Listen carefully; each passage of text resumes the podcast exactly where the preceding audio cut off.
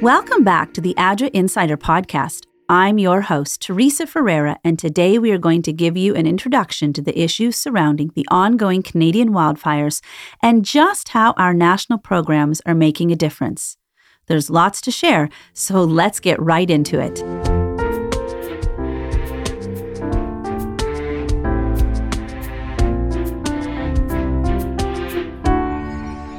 On today's episode, we are going to be hearing from two individuals who can shed some light on all things related to wildfires. First, you'll be hearing from Eric Hansen. He's a wildfire specialist who works alongside Indigenous communities in Northern Ontario to manage the fires. He was interviewed recently by our digital media specialist, Randy Sidawi, during a service trip that involved many young Adventist volunteers. You'll hear some of the clips from Randy and Eric's conversation, which will again give you greater insights into the kind of work that goes into responding to and preventing the forest fires. Secondly, you'll be hearing from Ray Fankhauser, who has recently come on board the ADRA team as the new National Programs Manager. Ray will be traveling out to Canada's western provinces to assess the needs of the communities there, and I believe he's in flight right now as we speak. Thankfully, he also found time to record us a summary of what he plans to do in order to give you the inside look at how ADRA Canada works here at home. At this time, I'll turn it over to them. Thank you, Teresa. Uh, this is Randy Sidawi. I'm uh, the digital fundraising specialist at ADRA Canada, and we are here at uh, White Sand First Nation in Northern Ontario. We are here with IFNA, Independent First Nation Alliance, along with a team from ADRA and youth volunteers from the SDA Church as well, and youth directors that are come along um, not just to White Sand, but to several communities.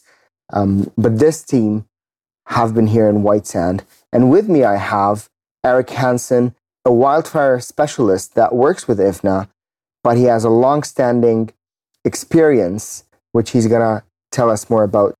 Well, thank you, Randy. And I got to tell you, it's been a real pleasure working with the ADRA crew uh, these last two days. It was, Likewise. Uh, yeah, the the spirit and the camaraderie and the uh, the devotion to the work was was just awesome. And I know the community of White Sand really appreciates the work the work you've done here. We are glad to hear that as a wildfire uh, specialist for IFNA, uh, in our branch with IFNA is the Integrated Emergency Services.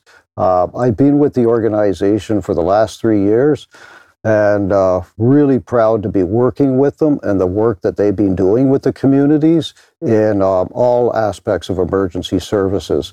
So, myself as a wildfire specialist, I to provide uh, as much training as I can and guidance when it comes to the wildfires. Uh, prior to that, I had worked for the MNR for over 40 years uh, as a wild on, a, on a wildfire crew for 18 years, and then the latter part as a manager in uh, wildfires that uh, led us across uh, many uh, jurisdictions across uh, North America. So it was uh, that was a great experience and uh, and learned a lot from so many people ac- across the land.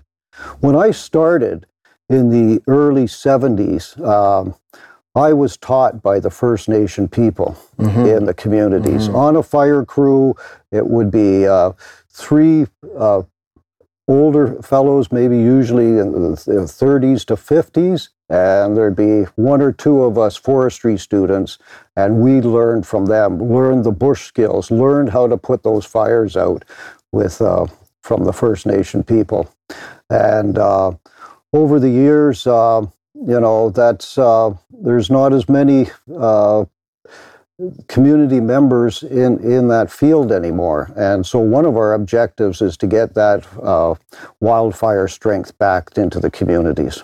To pass the torch. And to this is what yeah. This is what uh, we saw you're doing with Valley uh, here in the past couple days. You're teaching her how to use a chainsaw, and uh, and this is a knowledge that you have learned. You're passing it on, and uh, so that she can also pass it on. Yes. Um, so tell us a bit about the purpose of what we were doing and what we were doing really in the past two days, our team, and what is the purpose of that? Yeah, well, the, the, my main purpose is uh, to train them into being able to uh, protect their community mm-hmm. uh, against wildfires that could be coming into the community or the wildfires that could actually start right within the community. And with our organization, we're also training the crew uh, to do structural uh, fires and uh, first responders. Uh, and eventually we'll be getting uh, to drone training. Some of them have that now, so they're, they're getting their basics and then getting it advanced and utilizing that technology uh, to do all sorts of work in emergency services. Mm-hmm. And, and you're working in more than one community, like around?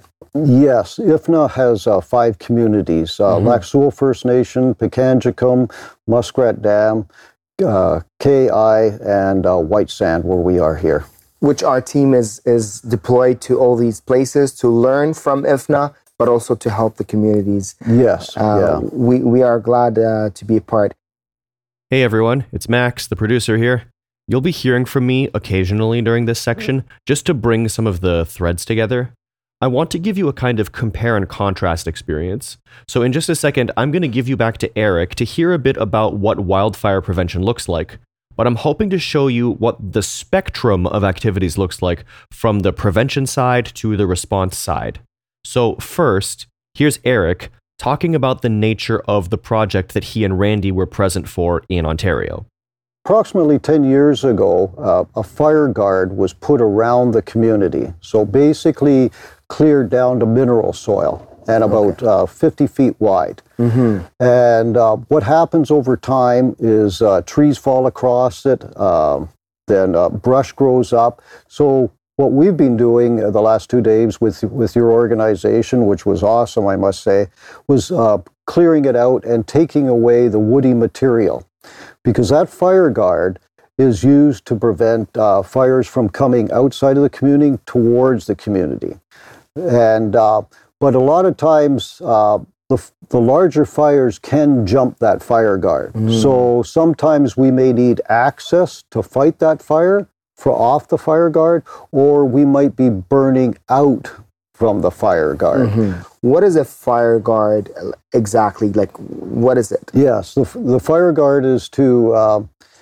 is the primary when, when you put in a fire guard most of the times we've used it is to burn out from so you're not you're burning out from uh, mineral soil and not from where the community is mm-hmm. with the forest mm-hmm, mm-hmm. and and burning out from there so you're eliminating what we call the fuels and the fuels are the the trees and the brushes and everything else and as you eliminate that towards the big fire that may be coming to the community once it comes into a, a burn well, then that barrier becomes larger. Because even some of the fires I've seen that have been maybe 200 foot flame heights and maybe a five kilometer head on it coming towards a community, it could spot up to five kilometers, mm. like embers flying out and creating another fire in front of it, approximately at the most I've seen is five kilometers.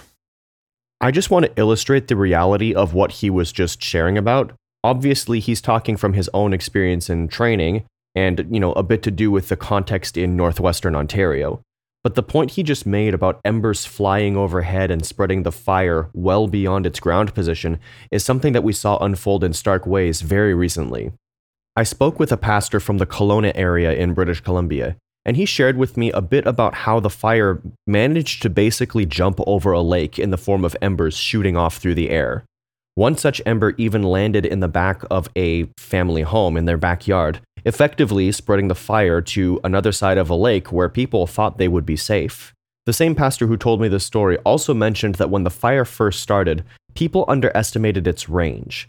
They could see the large pillars and walls of flame moving along the ground. What they didn't realize, though, was that this fire was shooting off embers that were landing near their local airport, at some points apparently 8 kilometers away from where the base of the fire was actually burning.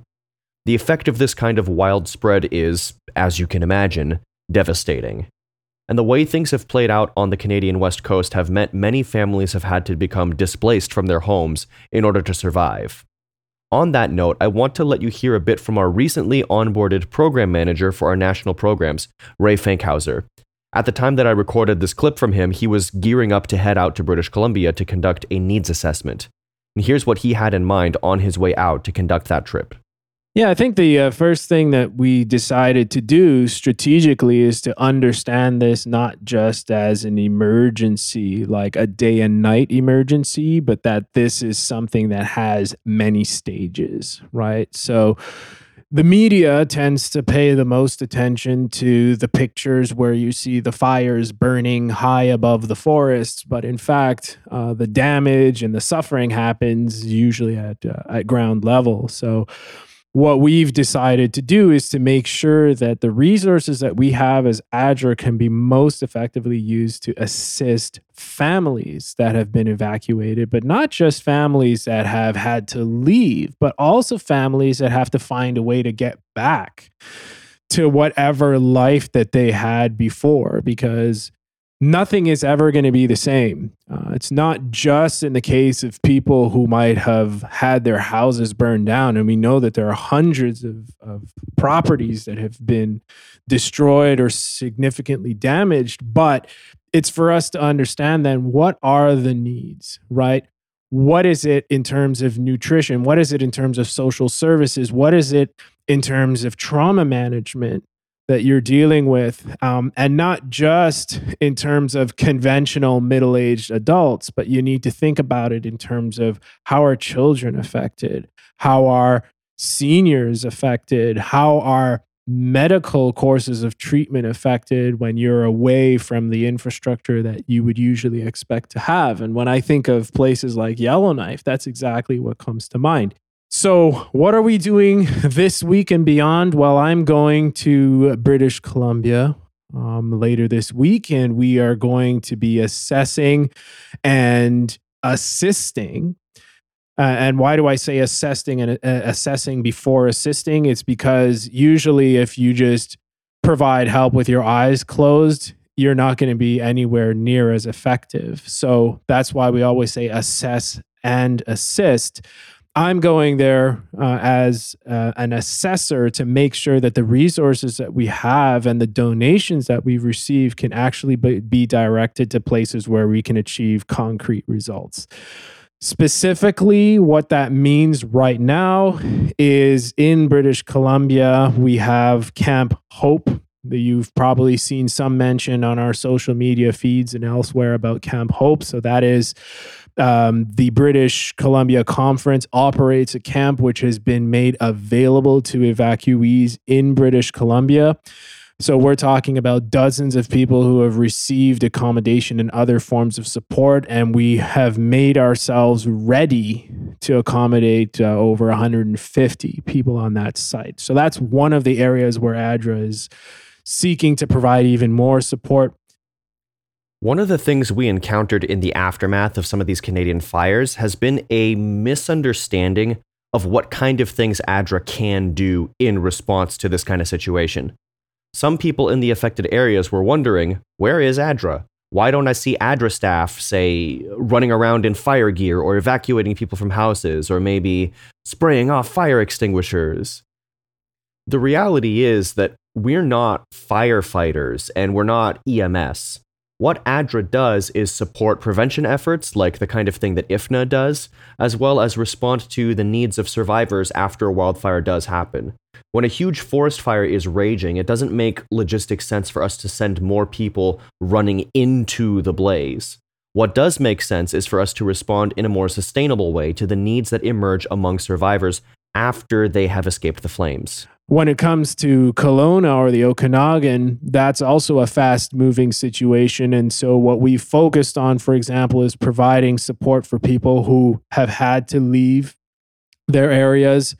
Um, they haven't necessarily gone too far. And so, we have identified a few locations where, for example, people who escaped in their RVs would be able to receive infrastructure and support. Sometimes it's really simple stuff like sewage or electricity or hygiene facilities. Um, you know, it's not always the the headline grabbing stuff. It's about how do people get through their day to day with their families? How do they maintain some sense of normalcy? Um, and how can they not spend inordinate amount of time looking for support when they're trying to maintain, for example, their children's education or any other um, things that they may have going on. So that's where we've placed ourselves um, in British Columbia on Al- on the Alberta side. Things are also shaping up in terms of how people have come down out of Yellowknife and how we envision that they will be able to return. What sort of pressures they're going to be facing. We're looking at job situations where we know that businesses may have lost significant pieces of their viability. So, for the time being, we know that a lot of businesses have continued to pay employees even though they're not available to work. That can't last forever. Eventually, businesses will run out of money. So, then the question is how do we support people who are affected by that type of situation? How will they be able to pay their rent? Um, and we all know that in the current housing context, if you need to find someplace new, you're probably not going to be paying whatever you were paying in your in your old place. So how do we bridge those gaps? How do we manage the, even the the issue of cost of living, which has existed well before these emergencies and can only get worse as as supplies become more difficult to to acquire?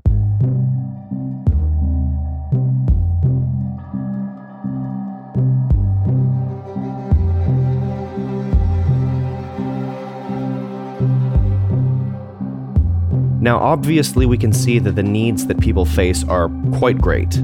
But I think that perhaps some people listening may not understand the scale and scope of what these wildfires may actually be like. It's possible that some of you may have heard rhetoric minimizing the impact of these fires, though, ho- you know, hopefully not. Let's hear from Eric on this point. Um, what is the size of these fires that you're talking? How, how big are these fires uh, that you're talking about? Well, um, I know you, I know you're going to hear on the news all different sizes, and mm-hmm. uh, so here in northwestern Ontario, you know, we've I've I've been on ones up to 250, 300,000 hectares. Wow. So just to give you an idea of the size, is uh, 10,000 hectares is 10 kilometers by 10 kilometers. Wow. So most of the fires are long, like, uh, so say, for example, if it's uh, 300,000 hectares, it could be, um, you know, 20 kilometers, 15, 20, 20 kilometers wide by, say, 30 kilometers long type thing. But it's not square, and it's irregular, and it has uh, bays uh, exactly. and fingers, exactly. and some areas don't burn, and some areas do burn. It, uh, yeah, it's not a a perfect shape all the way around it. So the perimeter around it could be hundreds of kilometers around a, a 300,000 uh, hectare. And, and these are common, these are yearly things that you watch and, and monitor. Well, not quite yearly. Um, in, during the 70s, 80s, and 90s, and, and uh, we would get maybe those kind of fires every three or five years. And uh, lately here, uh, this year uh, in northwestern Ontario, 60,000, 100,000 hectare fires. 2021, we had a few of them that size. And and uh, you said something about this past year with uh, the fires that happened across the country. Um, you said it's it's irregular to all happen at the same time. Yes. And uh, now we have the Hawaii uh, fire that yes. just happened. Can you talk to us a bit about that? Yes, that's uh, that's 2021 and and this year especially. Uh, the the busiest uh, year for Canada as a whole was 1981 prior to this year. Now this year became the busiest year for Canada as a whole with the number of forest fires and the size and the amount of hectares burned. And, and that's you know what you've heard of Nova Scotia, which was mm-hmm you know, usually the further east you go, the more moisture there is, and it's not usually a, an area where um, you get those kind of uh, larger fires that impact uh, communities and that type of thing. In northern Quebec, uh, they, they, they do have a fair fire load over the years, but more so this year. And then northwestern Ontario, a little above average, and uh, so far. And uh, you get into Manitoba, Saskatchewan, Al- and then Alberta, BC, and Northwest. Ter- Northwest Territories, and then, then the Yukon. So everybody having a fair load of fires all at the same time. That that is uh, that amount has never happened before. It puts a stress on you guys trying to control and manage and go and help. Yes, and uh, well, where that really comes into play is that um, uh, we rely on each other's resources. So if we're busy in northwestern Ontario, we usually get crews from BC, Alberta, uh, other provinces to help out. But those crews aren't available because they're busy at home. And that goes for water bombers and helicopters. And uh, so now the provinces are, uh, are relying on getting help from other countries like South America, Costa Rica, Mexico. Um, you know, uh, to come and help. yeah, and and and it's great that they do come and help, but it it's um, it's a different forest. It's a different way of fighting for uh, forest fires and that type of thing. So it's um, we end up becoming quite global now and starting learning a lot from each other. That's which is which is which good is thing. that which is part's good. thing. Yeah. Ray can expand a bit more on that point about the other countries who are providing assistance and the key role that ADRA is going to play there. we have received for the first time support from USAID. So that's the US uh, International Aid uh, Department, so to speak. Uh, USAID has generally been involved in other countries. ADRA has dealt with USAID elsewhere, but this would be the first time that USAID is providing any form of humanitarian assistance in Canada, and they chose to do this with ADRA. So this is what we consider to be a massive blessing. It's a massive opportunity as well. We realize that Canada has some needs that we're not always able to deal with, um, whether it's at a government level or otherwise. There are a lot of resources in Canada, but still, when you have a crisis of this magnitude, there's no way that we have enough resources internally to deal with it. So the fact that we're receiving that type of assistance is really big for us. We're actually planning to do some targeted cash assistance to families. So once we identify what is needed on the ground, we will be able to provide specific and appropriate assistance uh, to recipients and then develop relationships with those individuals and those families. So we just want to mention that. Obviously, ADRA is doing a lot more than that, but one of the core grants that we have is from USAID. So pray for us as as we make the most of that opportunity that's been given to us. Now, if you're anything like me, you may have found yourself at some point thinking, wait a second. Uh, what if a wildfire happens near where I live? What should I do? Or perhaps you've thought, how can I make sure something like this doesn't happen in my community? Eric Hansen had some practical advice to give. Granted, this is not universal or definitive advice, just the perspective of a person with experience in this field. And one of Eric's upcoming points he's about to make is also our main point to you. In any emergency situation, be aware of your surroundings, tune into local communication lines like the radio or the internet, and cooperate with the appropriate local authorities. Our listeners here are like, what do I do? I hear there's a wildfire. What is the best thing as uh, a house that I can do, like personal, but also as a community? What are the best things that we can do to help in emergency or protect ourselves and our community? Yes. Well, I think the most important thing is uh, to listen to the radio and uh, or Facebook. Sometimes in the communities, there's updates on the face on, on Facebook. But uh, stay tuned of what's going on with the weather, um, and and the media covers it. Uh, your community will, will be covering it. Your the people that are in charge of uh, emergency management in your community. Uh, but as, as yourself as uh, as a homeowner, you you should be prepared for an evacuation, um, and that's having uh, your medication, making sure your uh, vehicles are gassed up all the time, uh, because if all of a sudden it's a quick evacuation and you you're, you're not full fuel. Uh, for communities that have That's a trouble. that they can drive out type thing, eh? Uh, you know, so having your emergency supplies, your uh, identification, those type of things uh, ready to go, and uh, your most valuables uh, that you want, whether they're pictures or jewelry or or the things that mean a lot to you, um, you should take them, and that's that's for that immediate one. But as a homeowner, you um, just even looking at your house, you should be looking at um, not having a wood pile stacked up and going right up against your house, or having uh, coniferous trees like evergreen trees uh, growing right beside your house. Is that a positive thing? No, Oh, no, you don't want no. that. We don't want co- Okay. uh, like spruce trees, like Christmas type trees, uh, Yeah. growing right up beside your house because those are the most uh, vulnerable uh, to go up into flames and then burn your house. Like uh, the more leafy and lush, like um, very leafy, lush plants are are a lot better than the trees with needles. Okay. Yeah, the like trees with needles are very volatile. Yeah, Mhm. and having them right up against your house is um, the better chances of losing your house. And then the material on your house, if you could have a metal roof, um, anything wood around your building, um, you have to be careful of. Uh, cutting your grass so you don't have dead grass and uh, and and those type of things around your house. So it doesn't reach. Yeah, yeah.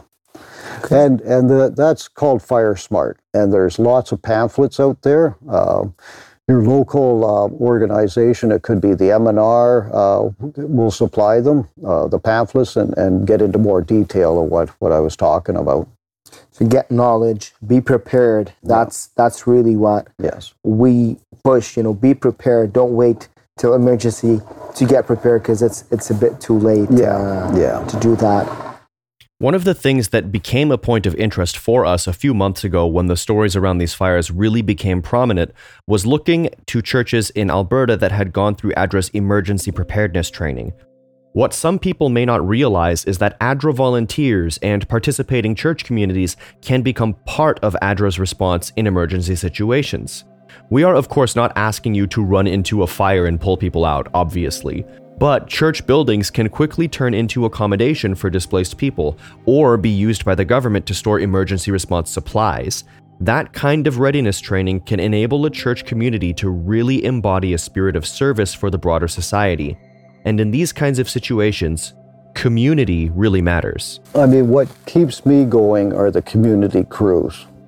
They, the devotion and, and how eager they are to learn and, uh, and protect their community. This is what it's all about.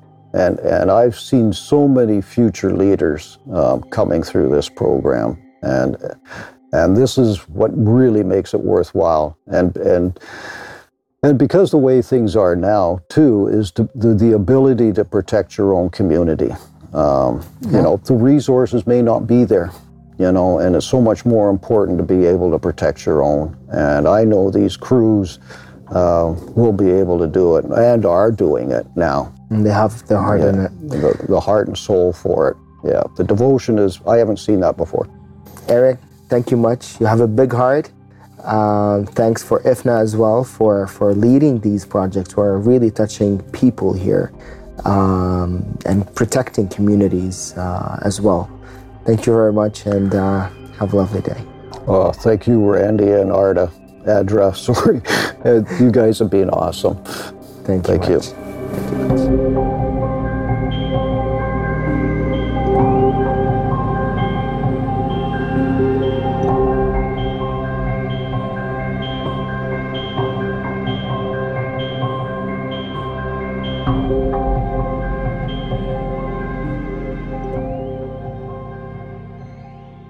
So there you have it an inside look at what it takes to manage the risks surrounding wildfires.